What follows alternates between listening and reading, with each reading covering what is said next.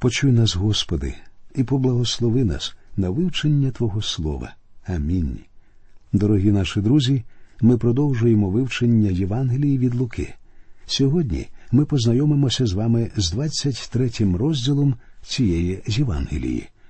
Безперечно, це найсумніший розділ цієї книги, тому що тут описується суд над нашим Спасителем і його розп'яття. В минулій передачі ми говорили про останній день нашого Господа і про те, що відбувалося в Гевсіманському саду. Як ми пам'ятаємо з минулого розділу, Юда Іскаріот уже зрадив свого вчителя і вже відбувся суд у Синедріоні. Синедріон, вища юдейська рада, міг засудити Ісуса на смерть. Однак він не мав права привести вирок у виконання. Лише Рим мав право страчувати і милувати. От чому первосвященики повинні були подати справу Ісуса на розгляд Римського суду, який вже міг затвердити вирок, винесений Синедріоном. Однак обвинувачування Синедріону проти Ісуса не підходили для Римського суду. Первосвященики засудили Ісуса на смерть, ґрунтуючись на його власному твердженні, що Він Месія. Однак, коли вони привели Господа до Понтія Пилата, вони пред'явили йому інші обвинувачення. На початку 23-го розділу ми читаємо, як Ісус з'являється на суд Пилата. Оскільки порушення закону Моїсея не було злочином в очах Рима, Синедріон звинуватив Ісуса в зраді офіційної влади, що було крайнім абсурдом. Давайте прочитаємо перший та другий вірші. І знялися всі їхні збори і повели до Пилата його, і зачали оскаржувати його і говорити ми ствердили, що цей ворохобить народ наш і забороняє податок давати кесареві, та й говорить, що він Христос, цар. Пилат був римським намісником у Палестині. Його основна резиденція розташовувалася в Кесарії. Звичайно, під час Пасхи Пилат приїжджав до Єрусалиму для того, щоб стежити за народом, який стікається до святого міста на свято. Читаємо третій вірш. І Пилат запитав його, кажучи, чи ти цар юдейський?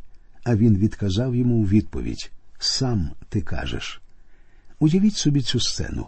Звичайний Тесля в простому селянському одязі стоїть перед Пилатом, і намісник задає йому питання, яке, здавалося, було повністю безглуздим чи ти цар юдейський? Але у відповідь Ісус говорить Пилату Сам ти кажеш. А це було те ж саме, що сказати саме так, як ти сказав. Це було простим підтвердженням факту. І тут Пилат вирішує відпустити його. Читаємо четвертий вірш. І Пилат сказав первосвященикам та до народу Я не знаходжу жодної провини в цій людині. Пилат говорить, що Ісус не зробив ніякої провини, за котру його можна було б засудити. Читаємо далі. А вони намагались, говорячи він бунтує народ, навчаючи в усій юдеї від Галилеї, почавши аж посі. І тоді релігійні вожді звинувачують Ісуса в тому, що Він намагався підняти бунт. Вони обвинувачують його в тому, що він виступив проти законної влади Рима. Читаємо вірші шостий та сьомий. А Пилат, вчувши про Галілею, спитав Хіба він галілеянин? І, дізнавшись, що він із влади Ірода, відіслав його Іродові, бо той в Єрусалимі також перебував тими днями. Пилат хотів вийти з цієї важкої ситуації, переклавши відповідальність на іншого. Оскільки на території Галілеї правив цар Ірод, і на цей час він теж знаходився в Єрусалимі, Пилат посилає Ісуса до нього. Я не вірю, друзі, що Ірод опинився в Єрусалимі випадково. Читаємо далі. Коли ж Ірод побачив Ісуса, то дуже зрадів, бо він від давнього часу бажав його бачити, багато за нього чував і сподівався побачити чудо, яке, що буває від нього. І багато питався його, та нічого не відповідав він йому.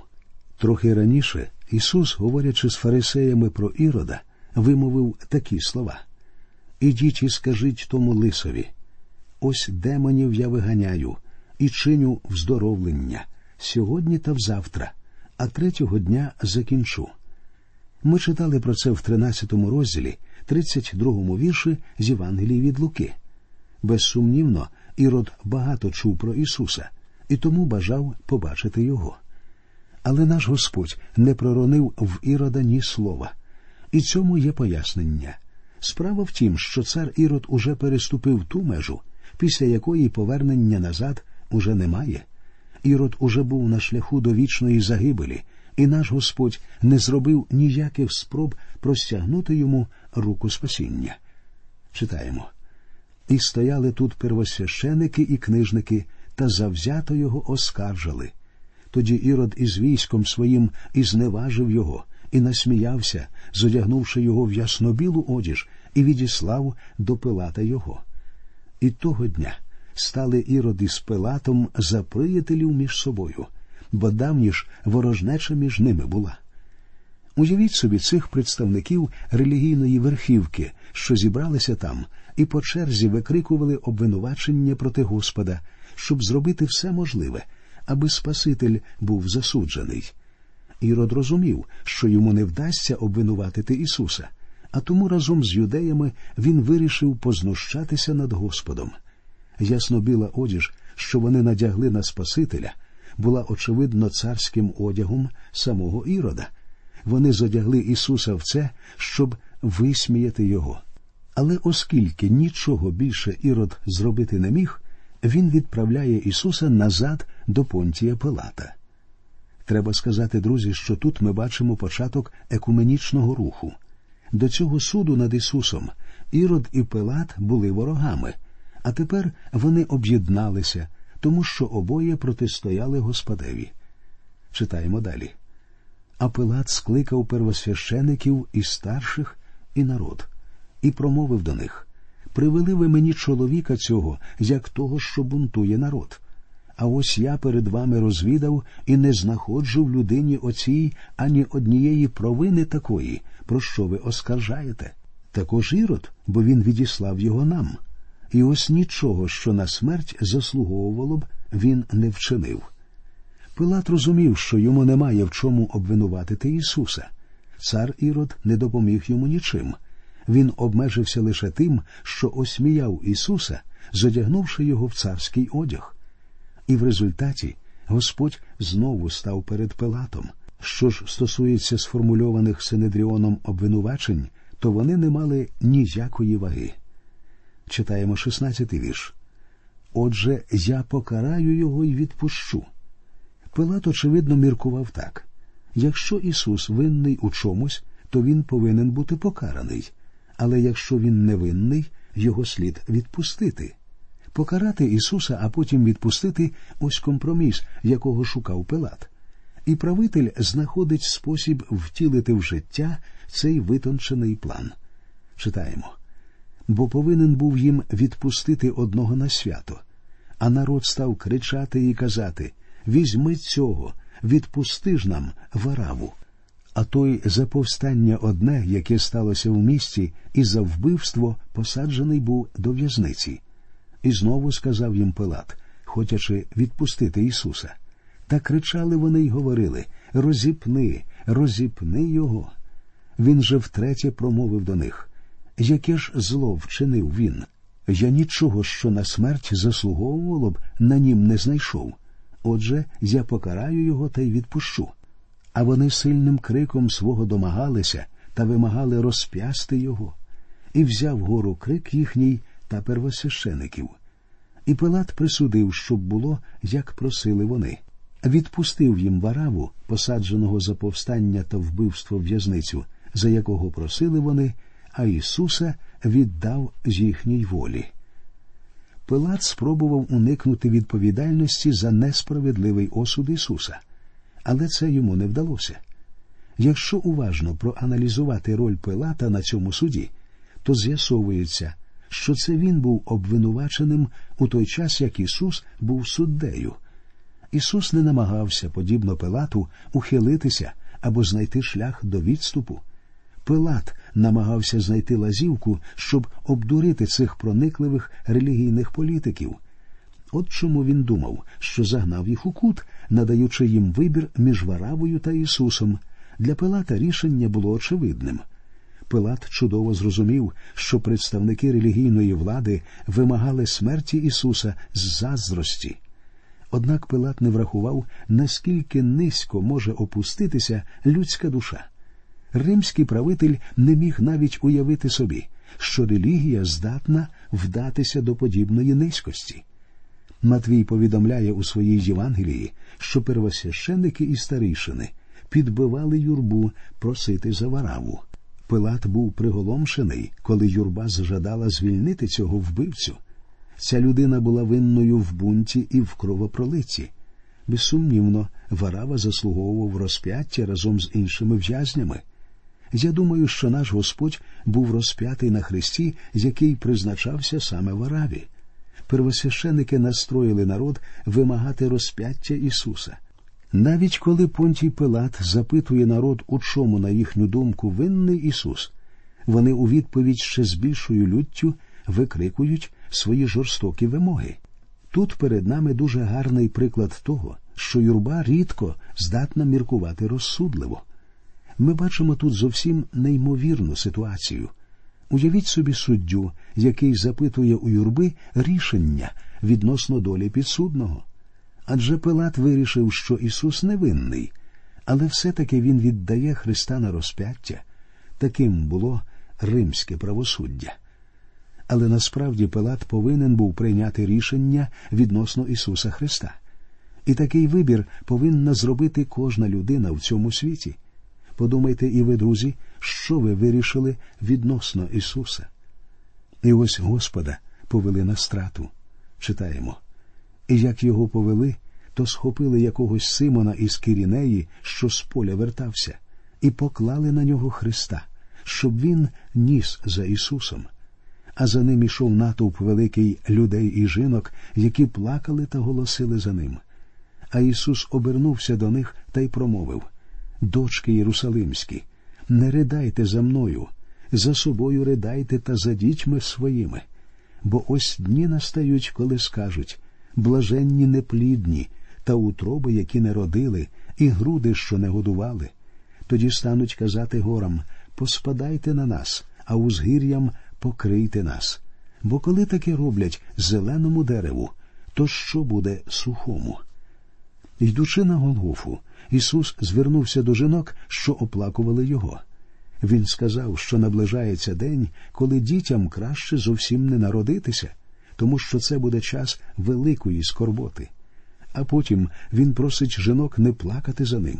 Справа в тім, що Ісус не шукає нашого співчуття, друзі. Йому потрібна наша віра. Господь міг би не вмирати на тім хресті, але, померши там, Він зробив це не для того, щоб домогтися нашої жалості. Читаємо вірші з 32 по 34. І вели з ним також двох злочинників інших, щоб убити. А коли прибули на те місце, що звуть Череповище, розп'яли тут його та злочинників одного праворуч, а одного ліворуч.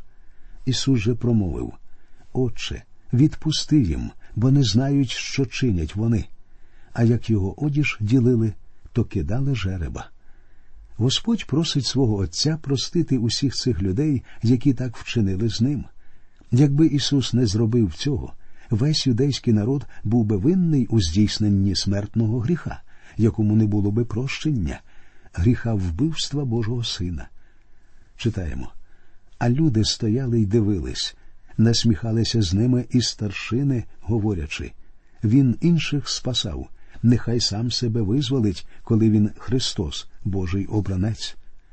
Якби Ісус зійшов тоді з Христа, Він не був би Христом, Він би не виконав усього того, про що говорить пророцтво у 53-му розділі, у 8 вірші книги пророка Ісаїї. Від утиску й суду він забраний був, і хто збагне його рід, бо з краю живих він відірваний був за провини мого народу на смерть його дано. Завдяки тому, що Ісус залишився тоді на хресті, ми, друзі, можемо бути зцілені від гріха цього жахливого прокляття людства. Читаємо далі. І вояки глузували з нього, приступаючи, оцет йому подавали, і казали Коли цар ти юдейський, спаси себе сам.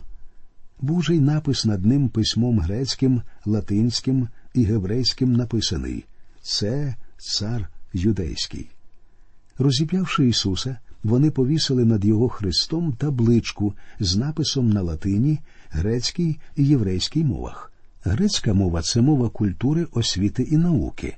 Латинь являла собою мову закону і порядку, це була мова сили і влади, а єврейська мова була мовою релігії. Коли Христос повернеться, щоб встановити своє царство, Він буде політичним, культурним і духовним правителем цього всесвіту, так що напис на його хресті був щирою правдою. Читаємо далі. А один із розп'ятих злочинників став зневажати його і говорити Чи ти не Христос, то спаси себе і нас. Обізвався ж той другий і докоряв йому, кажучи Чи не боїшся ти Бога, коли й сам на те саме засуджений? Але ми справедливо засуджені і належну заплату за вчинки свої беремо. Цей же жодного зла не вчинив.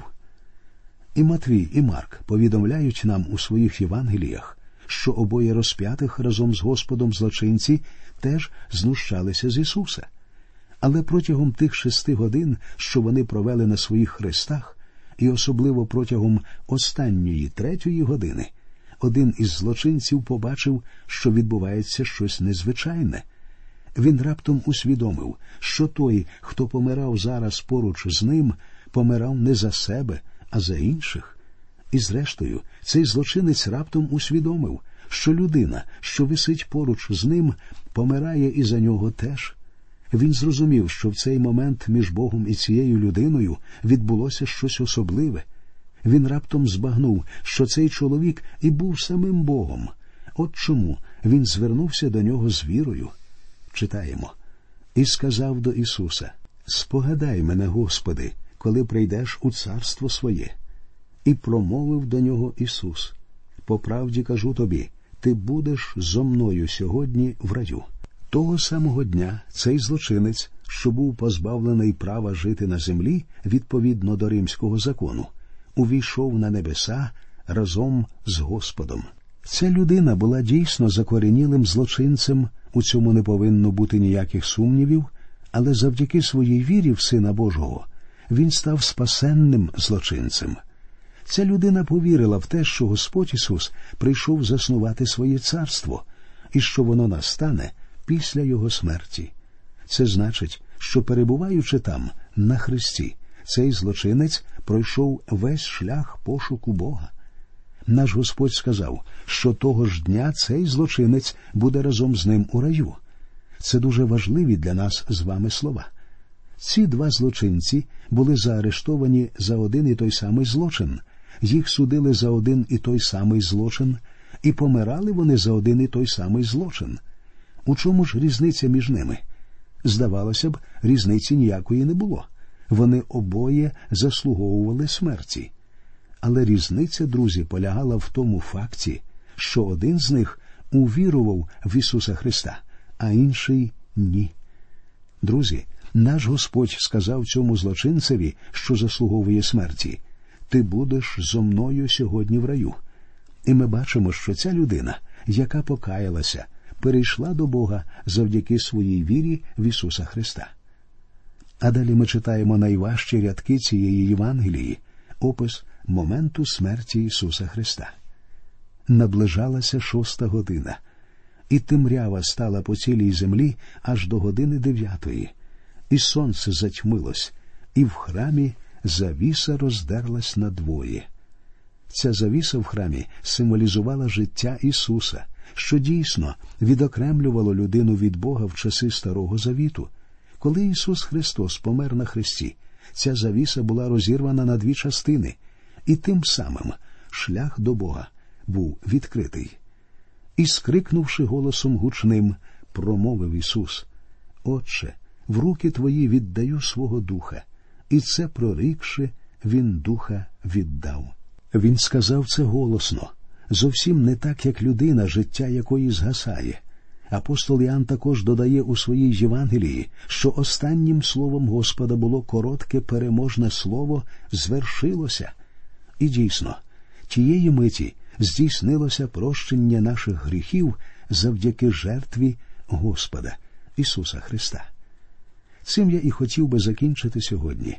Наступного разу ми з вами продовжимо вивчення 23-го розділу Євангелії від Луки. До нових зустрічей в ефірі. Нехай Господь вас рясно благословить.